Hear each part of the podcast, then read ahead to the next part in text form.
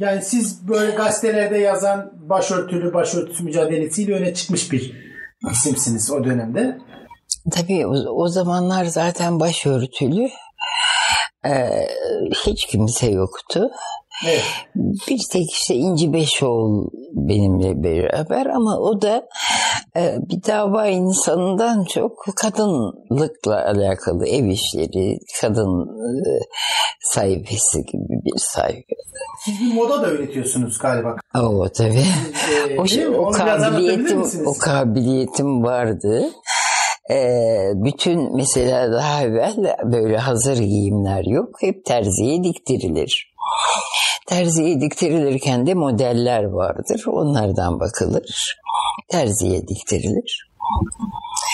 Ben modellere bakarım bakarım. Hiçbirisi bana uymuyor.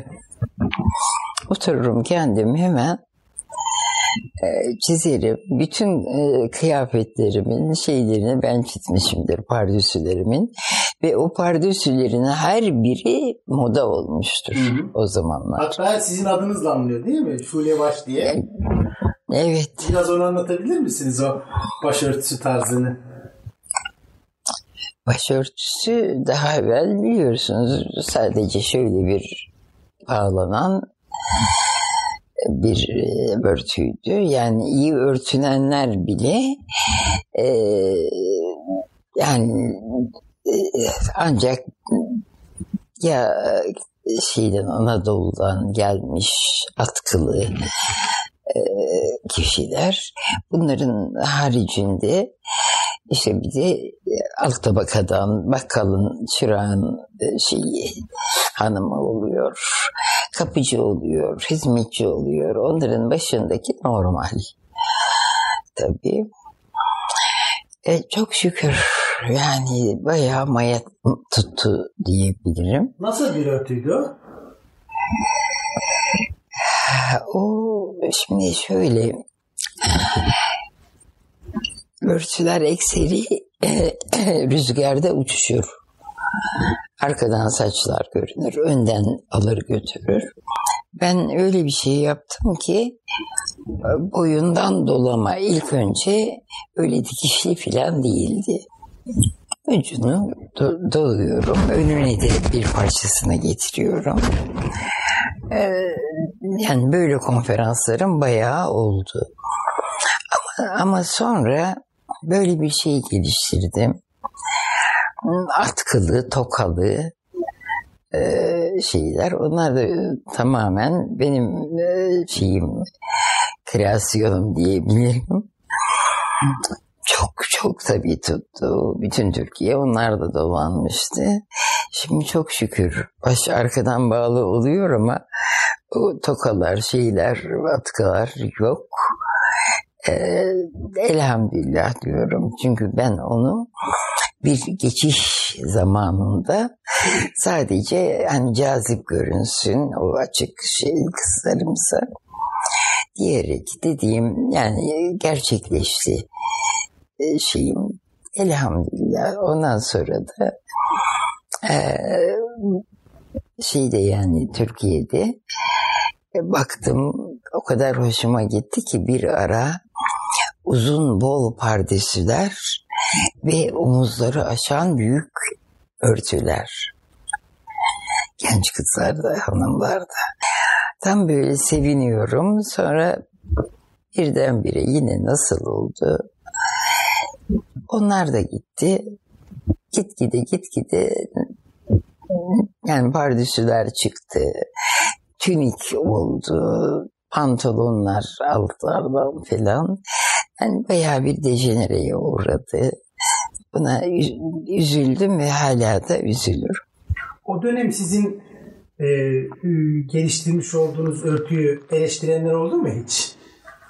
Beğenmeyenler, yeterli görmeyenler. Aksine, aksine. Yani e, öyle bir şey ki karşı fikirden olan kişiler dahi e, yani hiç olmasa bir hayranlık duyuyorlar ama kızıyorlar tabii. Çünkü e, etkiliyorum o şekilde. Hakikaten büyük bir şeydi yani. E, genç kızların, hanımların rağbeti anlatılacak gibi değildi.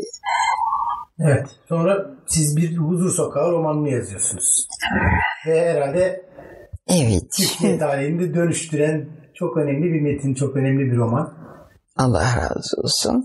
Şimdi o romanı ah, daha ilk başta açıktım fakat oldukça arayışlar içindeydim. Abimin fikirleri biraz biraz bana yatkın görünmeye başladı. Ama abimin bir arkadaşı var. Mühendisi galiba. Kemal Ural Bey. Kemal Bey diyor ki ben bir mecmua çıkarmak istiyorum. Üzeyir diyor. İsmini Şule koymak istiyorum. Hmm. Neden diyor? Çünkü Şule Hanım'ı çekmemiz lazım kendimiz. çok güzel. Böyle olursa Şule Hanım kendi ismiyle çıkan bir mecmua. Onu da belki yazardı. E, fakat e, hiç olmazsa en azından merakla okur. Hakikaten çok te- e, tesir edici bir şeydi. E, mecmuaydı. Ancak 8 sayı çıktı. Şimdi daha ben kapanmazdan evvel iki şiirimi gönderdim. Yayınlandı orada.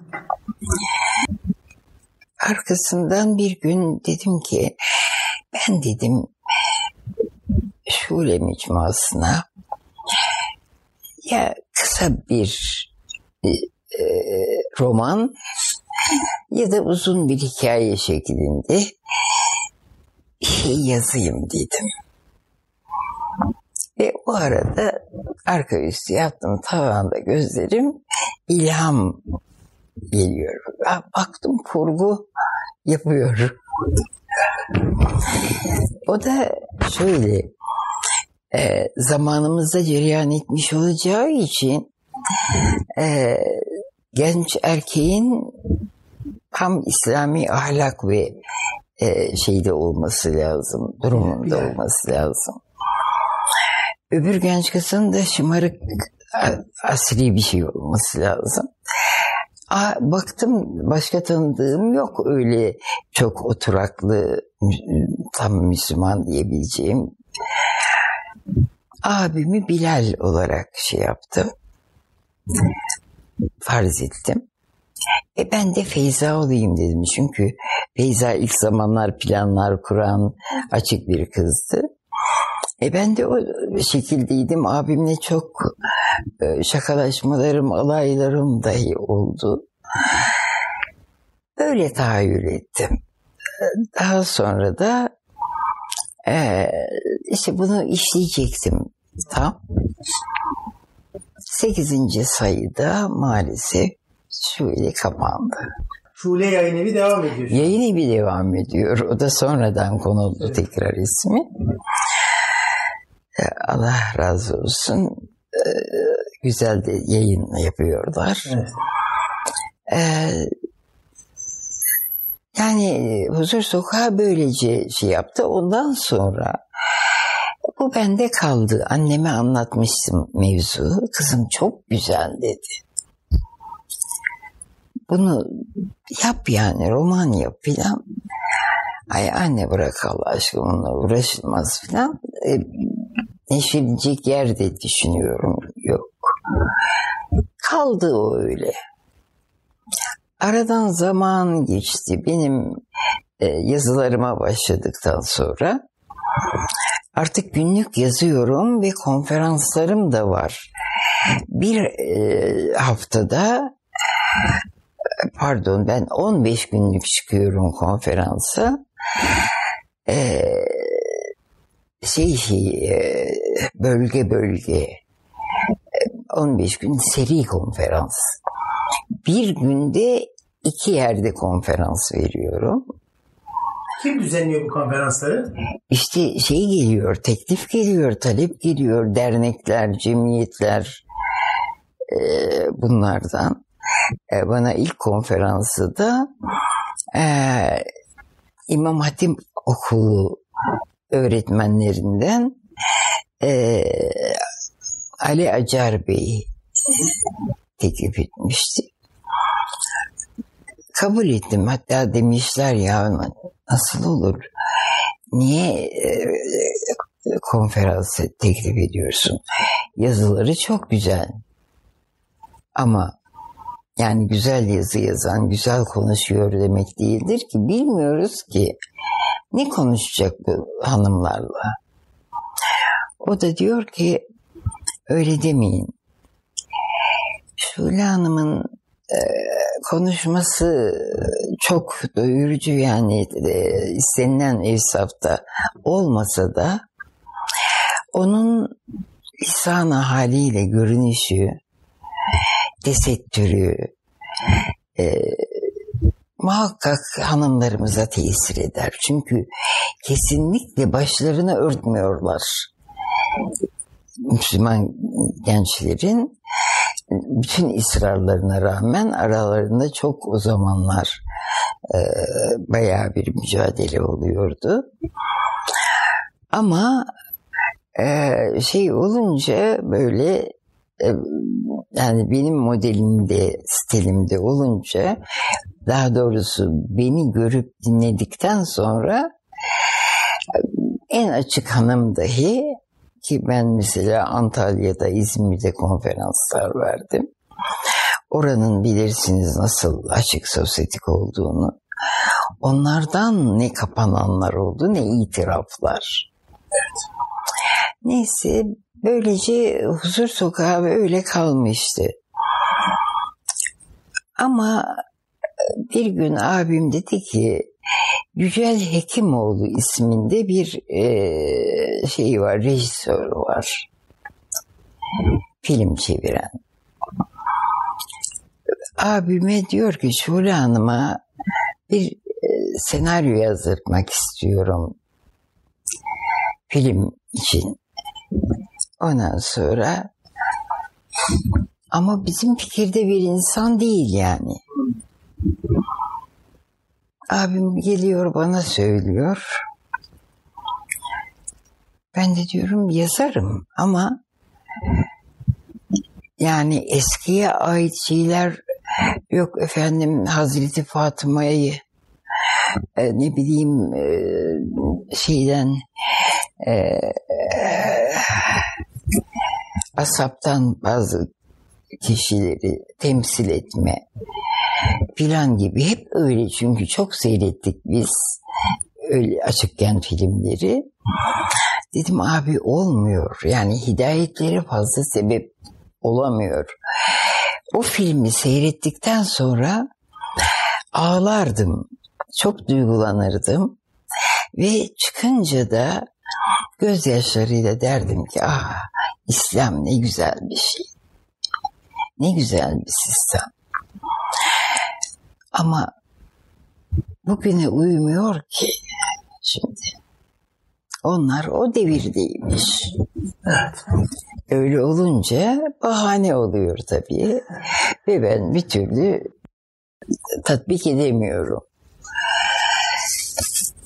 Şimdi hidayetimden sonra benim yazı hayatımda e, biraz şöhret durumu filan da olduktan sonra e, teklif ediyor abimi. O da tamam diyor işte bana söylüyor ben de ancak bu şartlarda diyorum. Yani öyle geçmişteki zatlarla ilgili olmayacak. Bu zamanda olacak.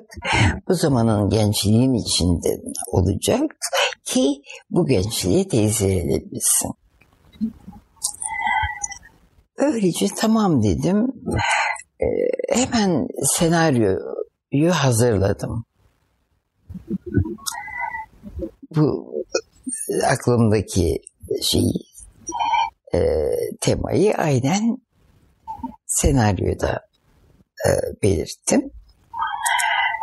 Abim götürüyor fakat bir müddet sonra e, bir müddet değil hemen ertesi günü mü iki gün sonra mı öyle bir şeydi. Abimi tekrar çağırıyor Yücel Hekimoğlu. Hayırdır diyor abim. Ay kardeşim diyor Allah aşkına bu senaryoyu benden kurtar diyor. Kurtar. Ben bunu çeviremem diyor. Neden diyor? Hani İslami bir şey istediniz.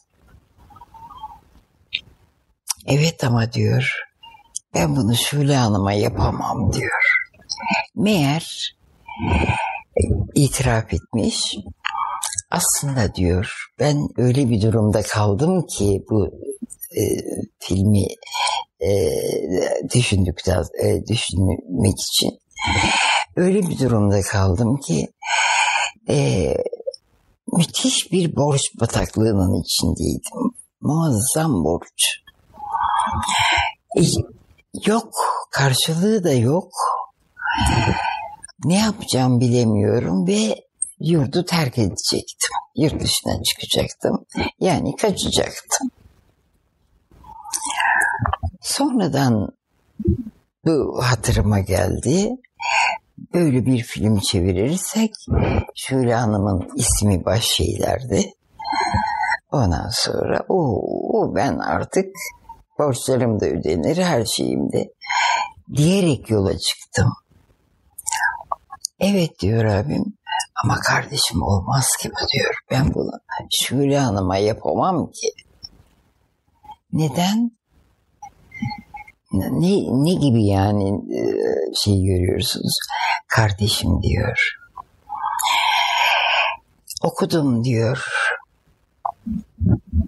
E, gözyaşlarıyla okudum diyor. Ama hemen vazgeçtim diyor. Çünkü biz filmciler diyor ben yapmasam da diğerlerinden mutlaka orasından burasından kırparlar başka şeyler sokarlar. Yani bizim yapımız bu diyor. Ben kıyamam Şule Hanım'a diyor. O kadar temiz duygularla yazılmış. Öyle bir eser ki katiyen diyor. Yani hayatta hiç belki iyilik doğru dürüst yapmamış mıdır? Ama böyle bir kötülüğü Şule Hanım'a yapamam. Çok hoşuma gitti tabii. Geri iade ediyor şeyi. Bunu haber alan abimin arkadaşıydı Şevket Eygi. Ee, Şevket Bey o zaman diyor ki Üzeyir diyor. Ee, bu şeyi Şule Hanım roman yapsın. Önce gazetede te- tefrika edelim. Ondan sonra da kitap olarak çıkar. Abim bu haberi getiriyor. Tamam diyorum, yazarım. Fakat e, bir türlü o kadar yoğunum ki bir yandan yazılar, konferanslar, hemen e, iki günde bir e, mahkeme salonlarında akşamlara kadar bekliyorum son saate kadar. Özel bekletiyorlar, hep atlatıyorlar. Sabırla bekliyorum ama hadlerini de bildiriyorum yerine göre hakimleri. Ee, ha, neticede ben bunu roman olarak tamam kabul ettim, yazacağım. Ama dediğim gibi aşırı yoğunluktan bir türlü bir kelime bile yazamadım. Bu arada gerek köşe yazılarım devam ediyor, gerek konferanslarım devam ediyor. Şimdi Eskişehir'e konferansa geliyoruz. Konya'dan galiba kalktık. İkinci durak Eskişehir. Eskişehir'de gece verilecek. Bir gündüz veriliyor konferans. Yol olduğundan başka şeye, şehre gece oluyor öbürü veyahut da öğleden sonraları geç, geç bir saat olabiliyor. Ben e, şeyde Eskişehir'de gece konferansı vereceğim. Bir evde bekliyoruz. Bir herhangi bir Müslüman kardeşimizin evinde e, bizi de çağıracakları yani salona davet edecekleri ana bekliyoruz. Ee, bu arada abim birden kapıyı vurdu, özür diledi hanımlardan ve bana hemen dedi şöyle ne yapıyorsun sen? Nedir? Çabuk dedi. Hemen İstanbul'a dönüyoruz. Abi daha yeni çıktık. O kadar yerde anlaşma yaptık. Olmaz şöyle dedi. Sen hiçbir şey görmüyor musun? Ortalık kırılıyor. Baksana perdeyi bir açtı. Kalın perdelerdi. Karşı duvarlarda filan hep şöyle yükselşenler ilk romanını yazdı. O şeyi bende durur hala ilan. Kocaman. İlk romanını yazdı. Huzur Sokağı. Siz mi koydunuz adını? Evet. Huzur Sokağı ve e, tarih veriyor. Hemen birkaç gün içinde yani 3-4 gün mü 4-5 gün mü öyle bir şey. O tarihi veriyor. Romanda hiçbir satır yok. Abim diyor hemen İstanbul'a koşacağız ve sen hemen kaleme alacaksın. Acele yazacaksın. Artık her gün yani ve tefrika edilecek. İşimin zorluğu. Hem yazılarımı yetiştireceğim sabaha kadar. Ben yazı yazıyorum. Gece yarısı uyumuyorum. Bir de evime gelenler çok oluyor. O zamanlar yeni böyle şey olmuş. Herkes de e, sade merak değil, kimisinin hanımı beyi istiyor, o örtünmüyor. Kimisinin beyi ondan sonra kabul etmiyor hanımının örtünmesini. İşte kimisinin babası falan filan hep böyle şeylerdi. Ee, erkekleri başka bir odada babamlarla oturturdum. Hanımlarla ben görüşürdüm. Bu gece yarısına kadar devam ediyor. Ondan sonra başlıyorum yazılarıma. Hanımları ikna etmek yine bana düşüyor. İşte orada gerekeni yapıyorum. Daha sonra kapı arkasından erkekle konuşmak icap ediyorsa ses olarak e, görüşüyoruz. Ve böylece pek çok ailenin e, tesettüre girmesine vesile olduk. Şimdi bu yoğunlukta ben dedim ne yapacağım yani nasıl yetiştiririm ben bunu? Olmaz ki roman bu. Neyse e, radyoyu aç dedi. Radyoyu açtım. Reklam saatlerinde aynen bir erkek spiker Şule Yüksel Şenler ilk romanını yazdı. Huzur Sokağı. Üç kere Huzur Sokağı, Huzur Sokağı. İşte şu tarihte bugün gazetesinde. Ay Allah'ım ya Rabbim. Abime dedim ki tamam abi dönüyoruz ama buradaki konferansı verip öyle dönüyoruz. Geç de olsa. Ve o gece orada konferansı verip eve dönüyorum. Artık bütün gece çala kalem hem yazımı yazım da benim uzun sürüyor. Şey uzun bir e, sütun ve geniş. E, bir yandan da Huzur Sokağı'nı şimdi senaryo elimde o senaryoyu açığa açığa tabii romana şey yapmak için ama düşünebiliyor musunuz? Tefrika olacak. O tefrikayı her gün yetiştirmeniz lazım. tefrika aksayamaz. Tabii. Çok zor bir şeyin altına girdim. Ve ilk olarak öyle çıktı birinci cildi. Birinci cildi basıldı da. Fakat ikinci cildini e, yani üçte ikisini yazmıştım. Onu neşretmeye imkanımız olmadan benim cezaevine girmem icap etti. Cezaevinde hiç yazı yazdırmıyorlar. Mahkumlar korkuyorlar. Çok tecrübeleri olmuş, acı tecrübeler. Yani hayatlarını neden böyle olduklarını filan sorduklarında anlatıyorlar tabii. Ama ertesi günkü gazetede yazılan yazıyı okuyunca dünyaları yıkılıyor. O kadar anormal şeyler katmışlar ki hiç olmayacak. İtimatları kalmamış gazetecileri. Şimdi beni de gazeteci olarak biliyorlar. Çok memnunlar ama oraya kadar şöyle yazı yazmak yok. yazı yok. Ne yapsam ancak iki şiir yazabildim orada kaçamak kaçamak. O da Cumhurbaşkanı'na göndermek için. Hür mahkumdan mahkum hürleri.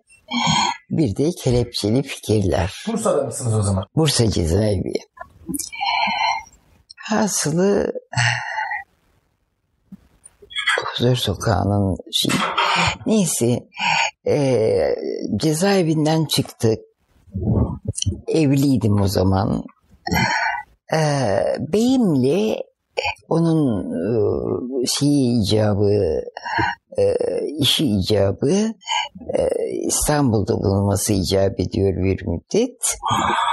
E, bir otel odasındayız eşimle. Bir yatakta o, bir yatak, karşı yatakta ben. Tabii yine çok yorgunum. Fakat bir baktım Huzur Sokağı'nı e, Neşri'den, birinci cildini Neşri'den e, Alaaddin Kaya Bey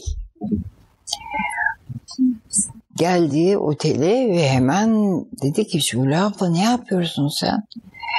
Ne yapayım? İkinci cildini neşretmemiz lazım dedi. Yani şimdi bekliyorum. Ankara'dan geldim. Sabaha kadar bitecek bu roman. Alıp gideceğim. Çünkü ona göre reklamı yapıldı. Ona göre hazırlandık. Alaaddin yapma diyorum. Hiç yapacak bir şey yok. Kesinlikle mutlaka bu olacak. Eşim de zaten yorgun argın. O karşı tarafta uyuyor. Bana bayağı bir tomar dosya kağıdı getirdi. Alaaddin Bey. Kalem, şusu busu ben de yatağımın içinde. Zaten küçük bir oda. Yatağımın içinde yazıyorum ama nasıl böyle kalemime yetişemiyorum neredeyse. Fakat o kadar duygulanıyorum ki son taraflarına yaklaştıkça. Farkında olmadan sesim de çıkıyormuş. Çıkırıyorum, ağlıyorum. Hep e, gözyaşlarım döküle döküle yazdım. Bir bakıyorum ki eşim uyanıyor. Ne ağlıyorsun ya bir de bağırıyor. Ay yok bir şey tamam sen uyu ben devam ediyorum kusura bakma filan. Biraz sonra kendimi yine tutamıyorum farkında değilim. Hıçkırıklar yine hep böylece. Neticede sabah ezanlarından sonraydı. Ee, bayağı bir işte o son kısmı kaç sayfaydı hatırlamıyorum ama bayağı bir şeydi. Nasıl yazdıysam o da alışık yazı tarzıma. Yani daktilo mektilo falan kullanmadım hiç. Ve kaptığı gibi götürüyor. Huzur Sokağı'nın ikinci cildi öyle basılıyor. O zamanlar iki cilt olarak çıkmıştı. E böylece işte baskı üzerine baskı yapıyor Çok tabii. etkisi oldu tabii. Alaaddin Bey muazzam zenginleşiyor. Siz hatıratınızda anlatıyorsunuz. Ee, epey bir eseriniz satıldığı halde pek bir gelir elde edemiyorsunuz ondan. Herhalde o zaman Yani yayıncılığın e, tamamen bu. edemiyorum değil ama e, ekseri e, çok çok aradan sonra bir miktar gönderiyor. Evet. Çok çektim. Mektuplaşmalarımız vardır Alaaddin Bey'le. E, istiyorum artık para göndermiyor. Ve vazgeçtim tabii. Timaş'a vermeye kesildim. Epey bir mücadeleden sonra bu sefer dedi o da bassın biz de ben de basarım dedi. Bir müddet de öyle gitti. Her ikisi bastılar. Ondan sonra mecbur oldu. Elini çekti. Evet. Başka şeyler bulmuştur. Tabii o zaman çok büyük bir yankı uyandırdı ve özellikle gençlerin İslam'la tanışmasında, örtünmesinde Hem nasıl? değil mi? Çok, yani sizin çok, belki konferanslarınızı kat kat aşan bir etki oluşturdu. çok ama Huzur Sokağı'nı neredeyse kıskanacağım diyorum. Feyza ile Bilal. Evet, Bir ihtida hikayesi. evet elhamdülillah. Ve bugün Feyzalar, Bilaller o kadar çoğaldı ki maşallah. Evet. Ee, bunlardan bir tanesi bana telefon açtı. Şule abla dedi, üniversiteli bir genç kız son sınıfta. Dedi ben böyle böyle dedi, evlenmek için e, çok taliplerim oldu. Gerek üniversiteden gerek aile tarafından hiçbirisini kabul etmedim. İlla dedim ki ben Bilal'imi bulacağım. Ben Feyza'yım ismi Feyza. Hmm. Ama aynı fikirlerde olsun istiyor. Aynı Bilal'in fikirlerinde, Bilal'in ahlakında ve ismi Bilal olan onu bekleyeceğim. Ben onu bulacağım. Dedim diyor bana telefon açmış. Ve nihayet Şule abla bir gün e, amfide Bilal'le karşılaştım. Ama bu kadar mı olur? Yani tamamen ters fikirli birisi de olabilirdi. Aynen her şeyi Bilal. Senaryoyu oynuyorlar. Evet. Ve o da çok şaşırdı. Ee, en sonunda biz elhamdülillah nişanlandık. Şimdi sizi bir haberdar etmek istedik. İnşallah düğünümüz olacak. Gelirsiniz. Ay çok duygulandım tabii. Ve gidemedim maalesef. Şimdi çocukları da oldu. Muhtemelen ikisinin ailesi de okumuş olabilir romanınızı. Tabii zaten oradan. Feyza ve Bilaller oradan geliyor. Tabii tabii. Yani onu söylemek istiyor. O Bilal'i istiyorum ben. Oradaki Bilal. Bir, bir kuşak bayağı Feyza ismi yaygın. Feyza ismi. Hatta biraz huzur sokağının Feyza'ları. hatta ben kıskanmıştım bir ara yani şöyle şeydi. Daha evvel kız çocuğu doğuranlar telefon açarlar, mektup yazarlar, haber verirler. Bir kızımız oldu, ismini Şule koyduk. Hatta Şule Yüksel koyduk. Hmm. Ben buna çok alışığım. Şule, şuleler çoğaldı tabii. Fakat roman yazıldıktan sonra bir baktım şule gitti. Ve Feyzalar başladı. E, tabii e, esprisi bu. E, çok duygulandım onda. Şimdi fizalar da çoğaldı çok şükür. Evet, evet. Şimdi geçi 90 kuşakları biraz Merve ve Kübra kuşağı. Ya değil mi? Evet. Daha çok Merve ve Kübra var 90'larda. Evet. Ee, 2000'lerde de Elif çoğaldı. Evet. Öyle bir trend var. Elif de yani galiba şeyin Kurtlar Vadisi'nden gelen bir şey. Oradaki Elif'ten. Tabii. Ee, siz bu arada bir dergi çıkarıyorsunuz. Seher Vakti dergisini çıkarıyorsunuz. Abim çıkarıyor. Abiniz çıkarıyor. Siz de Evet. baş yazarısınız. Ve ilk, ilk kadın dergisi bu. Yani İslami anlamda ilk kadın dergisi. Zannederim vardı şimdi hatırlayamıyorum tam. Ama istenilen ev safta yani benim hazırladığım şekilde yoktu. Bazı kadın köşeleri olur filan. Yani böyle şeyler yazmazlardı. Ben e, kadın köşesini istediğimiz bana e, şey m, sabah gazetesi ama e, Bağbalide sabah E, Şevket Eğil'in gazetesi. yok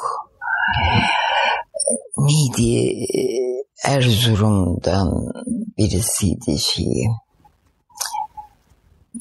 o da meşhurdur. Onun çıkarttığı. Zaten bugün gazetesiyle çok yakın çıktılar onlar. Bugün gazetesi arkasından hemen Babalde sabah. Babalde sabah çıktı. Bana teklifi Babalde sabah yaptı. Kadın köşesi istedi benden. Dedim ki niye bana söylüyorsunuz? İnci Beşoğlu var. Onun gibi ben kadın köşesi hazırlamak hazırlayacak bir insan değilim. Fakat sonra düşündüm ve kabul ettim. Tamam dedim. O köşeyi bana verdiler. Mesela şu kadar bir köşe değil. İnce ince sütunlara ayırdım. Fıkıh köşesi, işte e, şu köşesi, bu köşesi, ev e, dekoru şeyleri, hanımlara işte tavsiyeler mutfakta filan. Fakat bir yanı şöyle ince bir sütun. Orada kendi yazılarım yani o şeyin içine karışamaz artık onlar. Dolayısıyla ben yine e, yazılarıma orada da devam ettim. Hem Bugün Gazetesi'nde hem de Kadın Gazetesi'ndeki o ince köşede. Ee, daha sonra nasıl oldu sabahtan ayrılışım hatırlayamıyorum.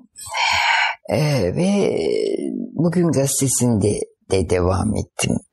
Kadın köşesi olarak. Ama tabii bunun asıl şeyi seher vakti mecmualarının o iki sayfa e, şeklinde onun çok tesiri oldu. Evet. Çok tesiri oldu. Şükürler olsun. Sonra Şadırvan dergisinde de galiba Yok. Şadırvan dergisini e, Gülsen Atasevenler doktor Evet. çıkarıyordu. Ben Şadırvan'da yazmadım hiç. Hmm. İlişkiniz var mıydı? Destek veriyor muydunuz onlara? Açmayalım bazı mevzuları.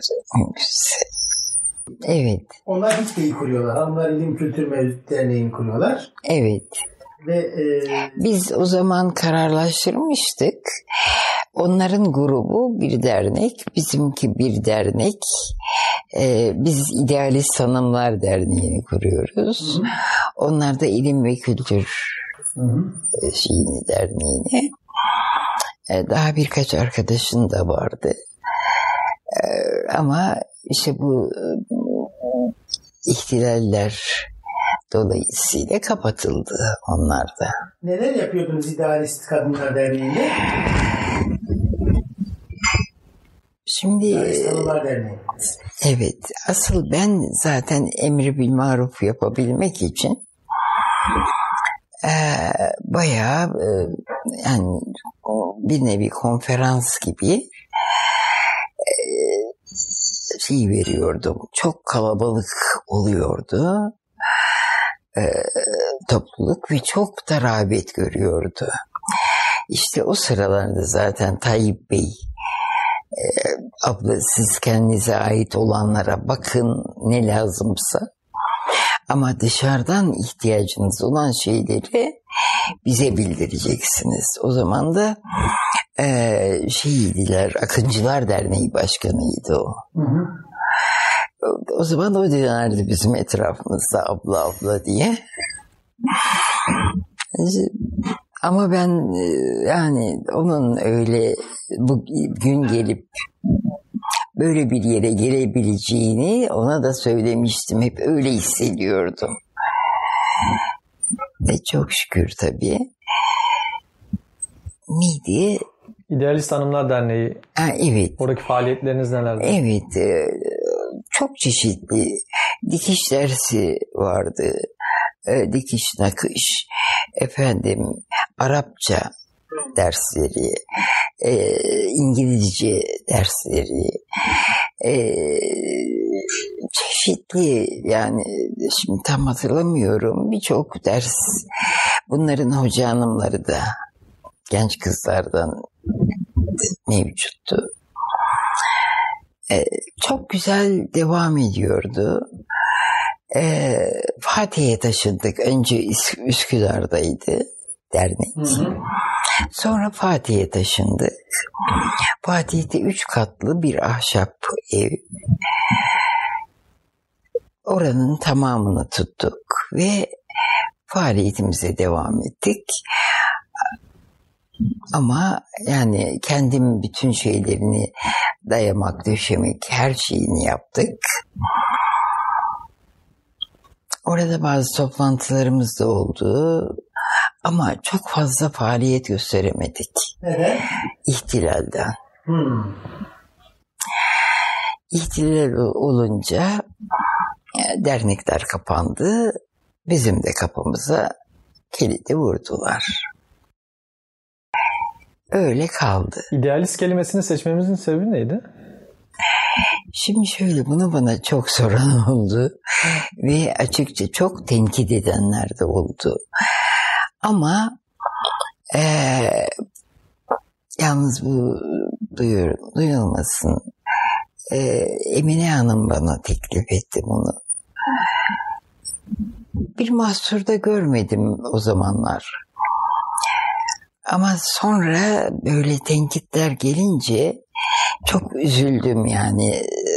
Hatta neyle değiştirelim, nasıl değiştirelim gibi. Te- tepkiler ne üzerineydi? Neyle eleştiriyorlardı? Ee, şey e, idealist e, kelimesi e, bizim şeyimizde literatürümüzde ge- geçmeyen Fransızca galiba Evet. bir kelime. Onun için yani bizim fikirdeki insanların her şeyiyle tam saf e, şeyi vermedi yani mesajı vermedi isim dahi. Canım dernekte o zaman yabancı yani. Derneği niye eleştirmiyorlar? Yok o eleştirilmedi. Biraz evet e, garip olmuş. Sonra şöyle e, o ihtilalde kapandı ama o kadar hoşuma gitti ki biliyorsunuz sağcısını solcusunu alıyorlardı içeriye işkenceler filan. Bu arada e, bir grup e, şey idealist genç yani e, kardeşim şey yapıyor. Saklanıyorlar bir ev kiralıyorlar alt katta. Ama bomboş. Hemen diyorlar ki Şule ablanın derneği boş duruyor orada. Yani eşyalar içinde. Sormaya da çıkıp gelemiyorlar bana kapıyı dayıyorlar kamyoneti ne var ne yok hepsini alıyorlar evlerini dayıp döşüyorlar. Bunu bana haber verdikleri zaman çok ağlamıştım. Ama sevinçten Allah'a şükürler olsun dedim. Yani kardeşlerimin böyle bir şeyini gördü. Ee, yani derdine çare oldu gibisinden. Çok şükür. Onlar öyle gitti tabii. Huzur Sokağı filme çekildi sonradan. Ee, Yücel Çakmaklı'nın ve de dizi oldu son zamanlarda da. evet mi ama diziyi? yani diğer di- şey gibi olmadı. Film gibi olmadı. Dizi yani fena değildi ama tam değildi. Evet ben filmi çok gençtim izlediğimde 14-15 yaşındaydım. Ya tabii O başka bir şeydi. o bambaşkaydı. Sizin düşüncenizi, duygunuzu daha çok yansıtırdı değil mi? Tabii. Tabii ve o kadar çok şeyini gördüm ki mahsus e, halkın e, şeyini fikrini yoklamak için gece giderdik abimle bir sinemaya. Onun oynatıldığı, filmin oynatıldığı zamanlar. O konuşmaları duyardık. Ben ağlardım bu sefer. Evet. o açık genç kızların ay ne yapsak ben de örtünsem ama ailem ne der çok fena Aa, senin ailen katiyen bırakmaz diyorlar ama benim ailem bir şey demez herhalde. Niçin? Feyza örtündükten sonra gibi böyle çok şeyler oldu. Ee, hatta e, bazı yer, e, yerlerde e, önümde mesela yaşlı hanımlar. Ama şey boneli şapkalı filan öyle e, tamamen asri nasıl ağlıyorlar nasıl ya bize böyle şeyler gösterselerdi yani biz her şeyi yanlış anlıyormuşuz. Ve ben bunları duydum hep gizli gizli gözyaşı dökerdim. Dizide ne hoşunuza gitmedi? Dizide çok da tenkitler vardı biliyor musunuz? Tabii. Çünkü e, Birleşen Yolları görenler veya Huzur Sokağı'nı okuyanlar bir türlü yakıştıramadılar. Çünkü eee, ne öyle bir sokak göründü. Aksine eee, geniş sokak, ona göre evler. Eee, yani ahşap ev bile olsa gayet bakımlı, güzel evler. Halbuki bunda basma perdeleri olan, kırık dökük camları olan fakir insanların oturduğu yerdi. Ve o sokak Huzur Sokağı ismini e, neden huzurlu bir sokak olduğundan aldı. O fakir zaruretlerinin içinde nasıl huzurlu olduklarını, nasıl o e, müstesna e, görüşleri, düşünceleri ve yaşayışa sahip olduklarını e, yani ister istemez insan bir mukayese yapmaya kalkıyor. Ee, ben tabii bu tenkitler aslında e, ben gayet normal karşıladım. Siz senaryoyu gördünüz mü önceden? Hayır, görmedim. Ee, Bana göstermediler. Halbuki öbür e, Birleşen Yollar çevrilirken e, rahmetlik Yücel Çakmaklı Bey e, ye şart koştum ben. Dedim ben bir şartla bu senaryoyu size veririm. Nedir? Tamamen prensiplerimin haricinde olan bir şeyi söylüyorum. Ben bu filmin her çekim provasında bulunacağım.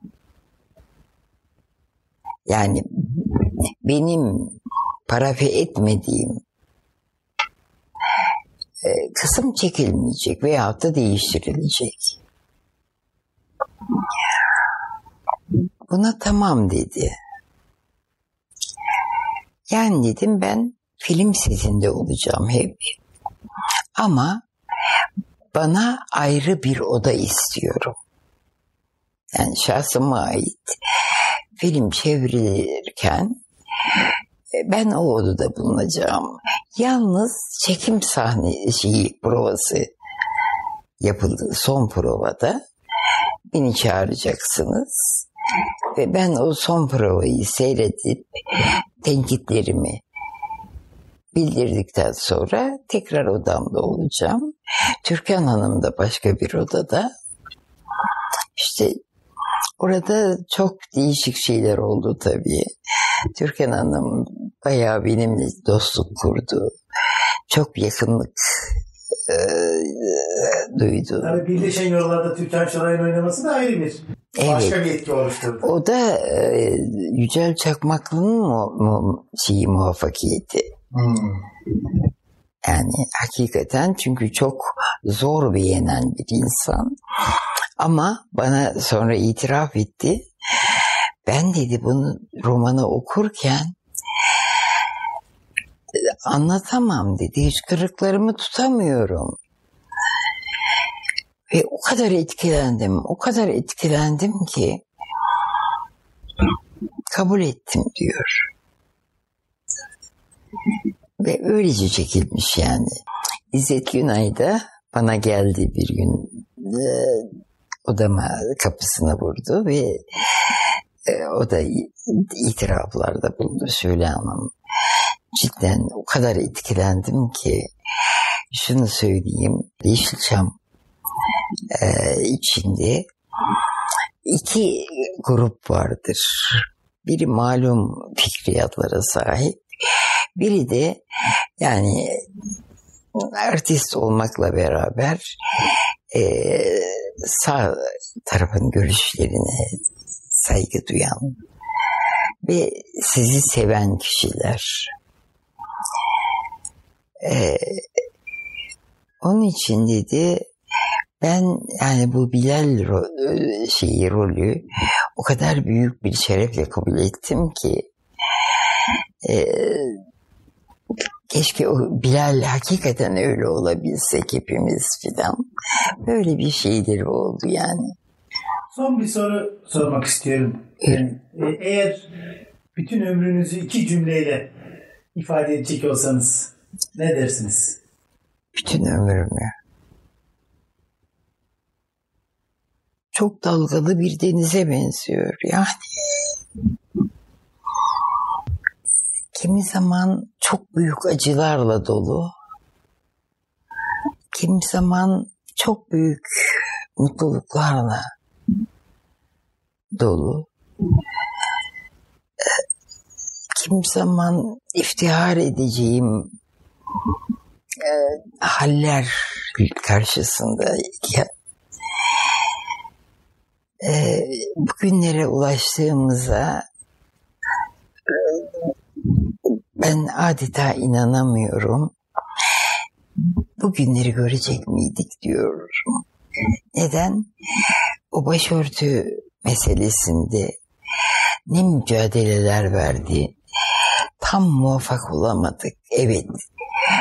Ee, çoğunluk olarak tesettüre girenler çok oldu. Ama o tesettüre girenlerin çektiği acılar da çok oldu. Ee, Dolayısıyla işte bugünleri görmek varmış. Allah razı olsun Tayyip Bey. Ee, hakikaten o başımıza geçtikten sonra e, bugün elhamdülillah Müslümanlar gerçek şeyini buldu. Müslümanlar dediğim e, bugün açık kapalı fark etmeden konuştuğumuz. Çünkü hala geçen gün ben şeydeydim, külliyedeydim. E,